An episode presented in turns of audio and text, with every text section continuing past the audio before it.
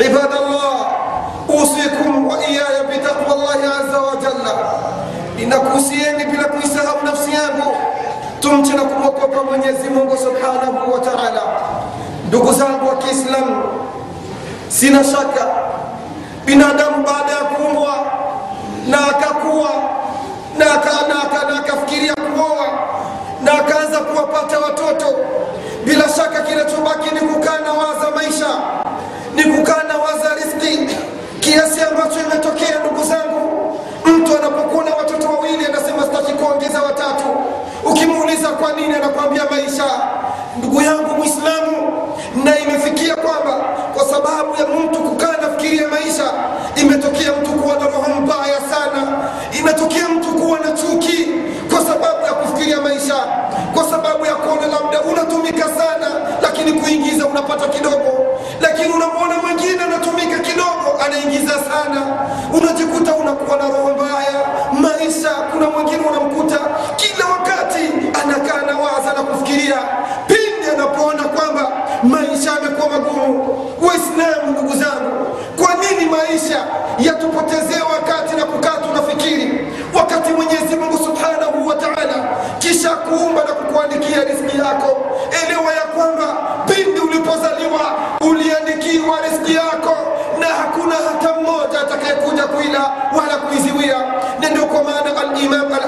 albasari katika masala aliyoulizwa na watu wake mbona tunakuona wewe umetulia umenyenyekea huna wasiwasi? Akasema na kwa nini nisiwe na niwe na wasiwasi? Akawambia maneno manne miongoni mwa hayo. Alisema alimtu anna rizqi la yaakuluhu ghairi fatmaanna qalbi. Nilielewa na kutambua ya kwamba rizki aliyoniandikia mwenyezi mungu subhanahu wa taala hakuna mwingine anayeweza kuila ila mimi na wala hakuna anayeweza kuiziwia ila mimi. Ndio kwa maana nimetulia. Waislamu mwenyezi mungu subhanahu wa taala anakuhakikishia akisema ma min dabatin fi lardi illa ala llahi rizquha. Hakuna kiumbe ambacho kitapatikana katika ulimwengu huu ila kwa mwenyezi mungu kuna riski yake sehemu kitaishi mpaka siku mwenyezi mungu ameiweka riski yako. Mwanadamu ndugu yangu elewa ya kwamba riski haitafuti kwa nguvu. Riski haitafuti kwa nguvu. Kama inavyofikia watu wanafikia kudanganya watu wanafikia kunyang'anya. Kusema uongo kwa sababu ya kuharakia kupata vingi mwisho wake waislamu ni matatizo na misukosuko. Wakati ambapo ndugu zangu ninakueleza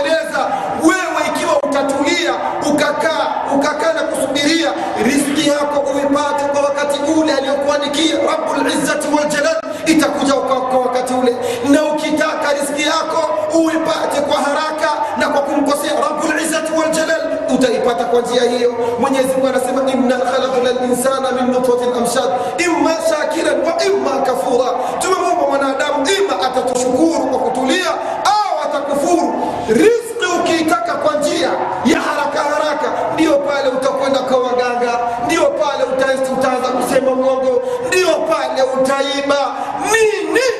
unataka riski uipate kwa wakati unaoutaka wewe wakati allah subhanahu wa taala amekuandikia riski yako kisha akakupangia kwamba ina muda maalum ambao utakaipata riski ile na si kwamba eti hautoipata. Na lazima mpaka siku utakapokufa. Waislamu ni kuonyesheni ya kwamba mwenyezi mungu subhanahu wa taala anaweza alikupangia riski ya laki moja lakini akawa amekupangia kwamba hii laki moja hivi ni mwezi wa sita utakuja kuipata mwezi wa kumi na mbili. Lakini wewe ukitaka ile laki moja uipate kwa njia asiyoiridhia rabulizzati waljalal alafu uibe bila shaka ile laki moja mwislamu utaipata kwa njia ile ile ambayo iliyoitaka siku moja ndugu zangu wa kiislamu mmoja katika mabedui anateremka katika miji ya madina hadi kwenye msikiti wa mtume muhammadun salllahu alaihi wasallam anawakuta watu wamemaliza kuswali. Alikuwa na punda wake amemfunga kamba tahamake anataka kuswali msikitini hakuna watu, akamtizama mtu mmoja aliyekuwa pembezoni mwa msikiti na kumwambia, nichungie punda wangu, mimi ninaingia kuswali. Jamaa alivyoingia kuswali, anaanza kusema Allahu Akbar. Yule aliyechungishwa punda akaleta hisia za wizi kwamba jamaa kishaingia msikitini hivi, siwezi kuiba huyu punda. Lakini alipotizama akasema, sijui, labda ni msafiri ataswali rakaa mbili au ataswali rakaa nne. Ndugu zangu wa Kiislamu, moja kwa moja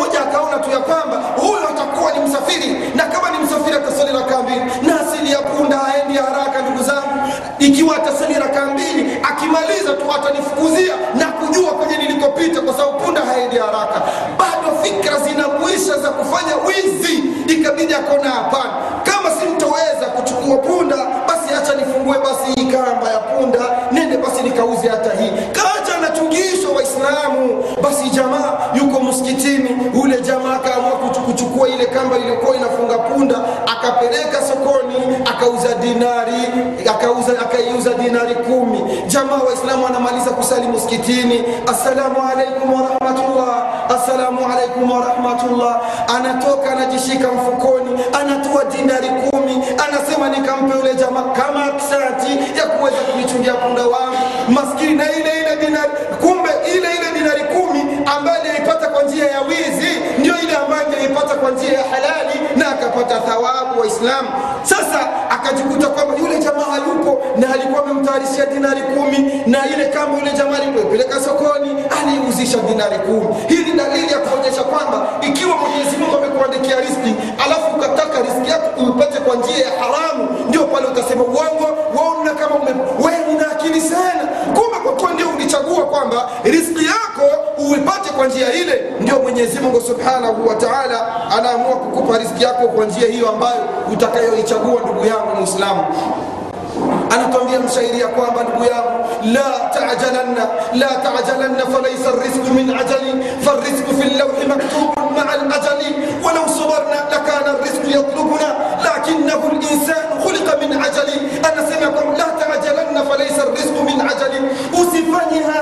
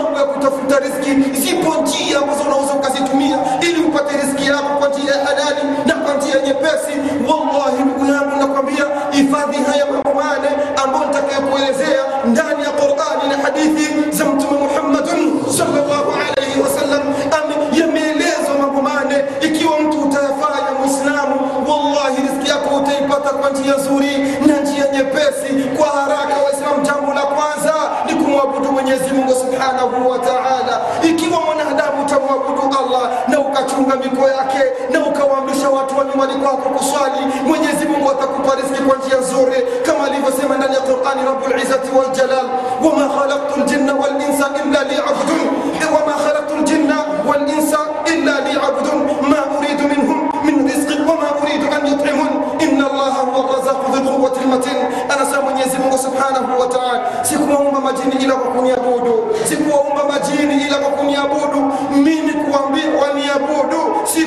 kwamba ninataka riziki kutoka kwao bali mimi mwenyezi mungu subhanahu wa taala ndiye nitawapa riziki akasema rabulizzati waljalal katika surati taha kumwambia mtume wetu muhammadun sallallahu alaihi wasallam wamur ahlaka bisalati wastabir alaiha la nasaluka rizqa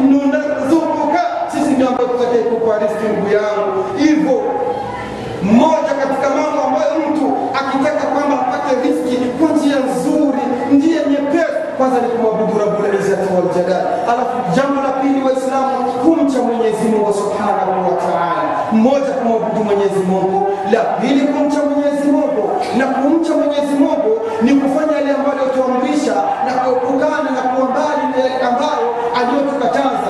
Bila shaka mwanadamu ni mkosefu, lakini huwe ni ule mkosefu ambaye imetokea tu kwamba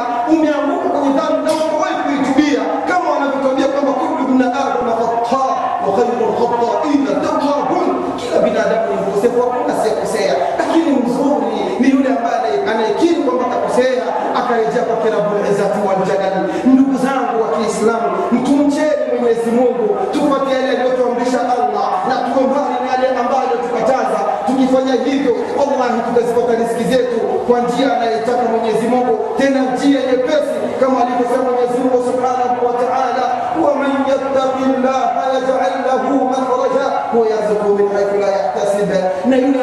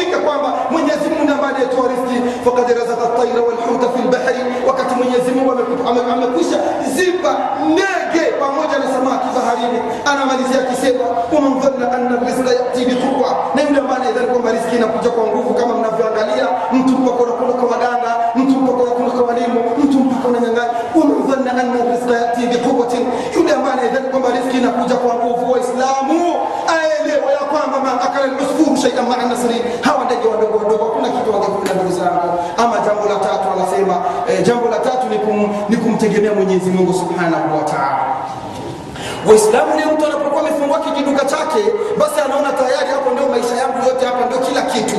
Mtu anapokuwa anatumika kwa mtu, basi anaona kama huu ndio maisha yangu. Mtu anapokuwa anamtegemea mtu kwamba atampa riziki, basi anaona hapa ndio maisha yangu. Kile kijiduka ulichokifungua ni sababu tunazozifanya, lakini sio kwamba kile kijiduka ndio kitakuponya yote ambayo unataka. Rabbul Izzati wal ile ni sababu kisha Mwenyezi Mungu anaingiza ndani yake sasa riski.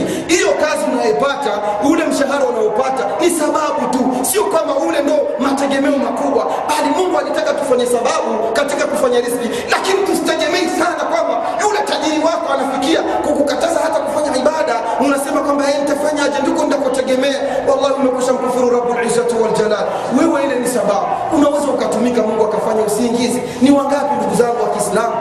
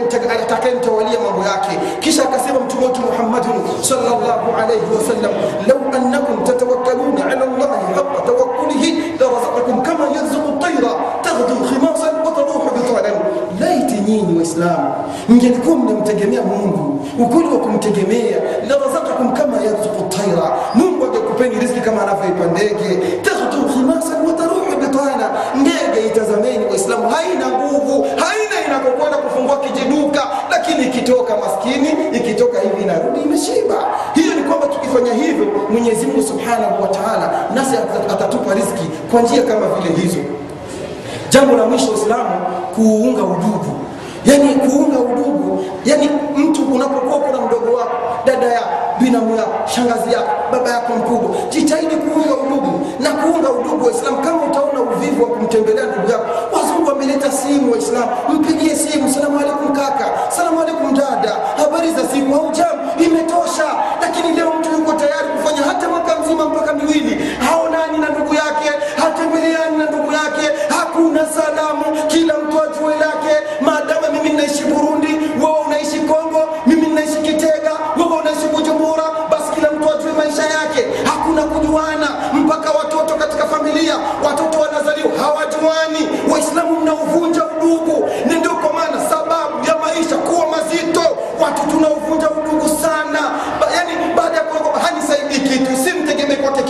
kitu udugu waislamu wapendi mtume muhammadi salllahu alaihi wasallam amekemea sana juu ya jambo la kuvunja udugu. Aliposema la yadkhulu ljannata qatiu rahimi kama waislamu hawezi kuingia peponi mtu ambaye anayevunja udugu ndugu zangu.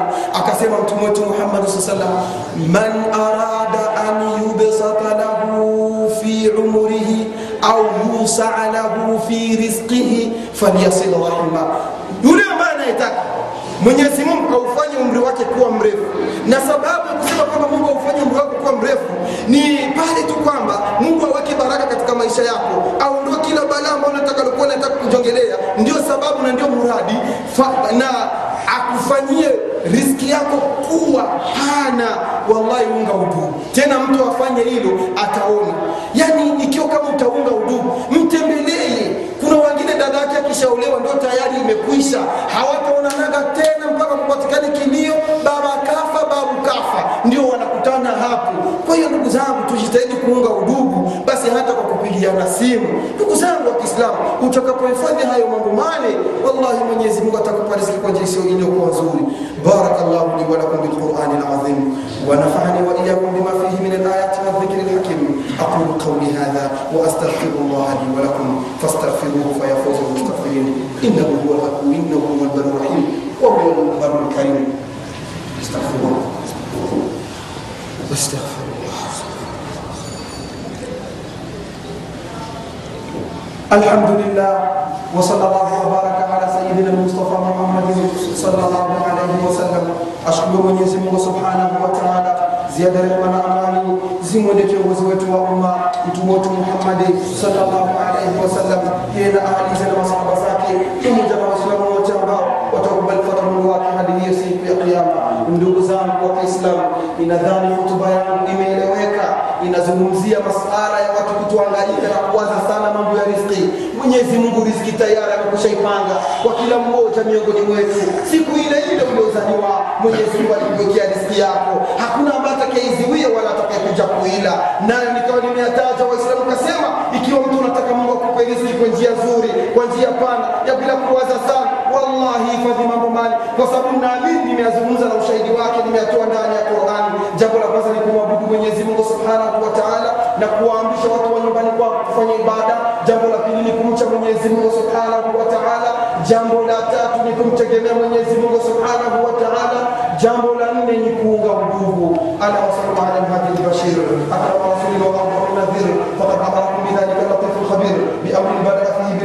وثنى بملائكته وثبت بكم ايها المؤمنون. فقال عز من قائل يا أيها الذين آمنوا صلوا عليه وسلموا تسليما فامتثالا بامر الله وحبا برسول الله.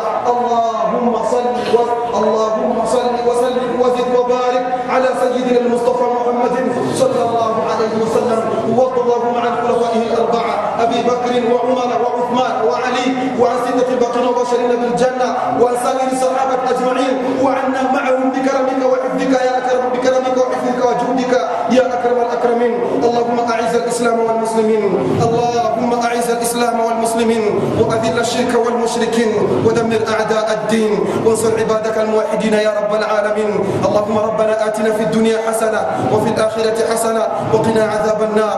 اللهم ربنا إنا نعوذ بك من جهد البلاء ودرك الشقاء وسوء القضاء وشماتة الأعداء. اللهم ربنا إنا نسألك الهدى والتقى والعفاف والغنى برحمتك أرحم الراحمين. اللهم ظلمنا أنفسنا وإن لم تغفر لنا وترحمنا لنكونن من الخاسرين. لا إله إلا أنت. سبحانك سبحانك انا كنا من الظالمين. اللهم ربنا لا تؤاخذنا إن نسينا أو أخطأنا. اللهم ربنا ولا تحمل علينا إصرا كما حملته على الذين من قبلنا. اللهم ربنا ولا تحملنا ما لا طاقة لنا به. واعف عنا واغفر لنا وارحمنا. أنت مولانا فانصرنا على القوم الكافرين.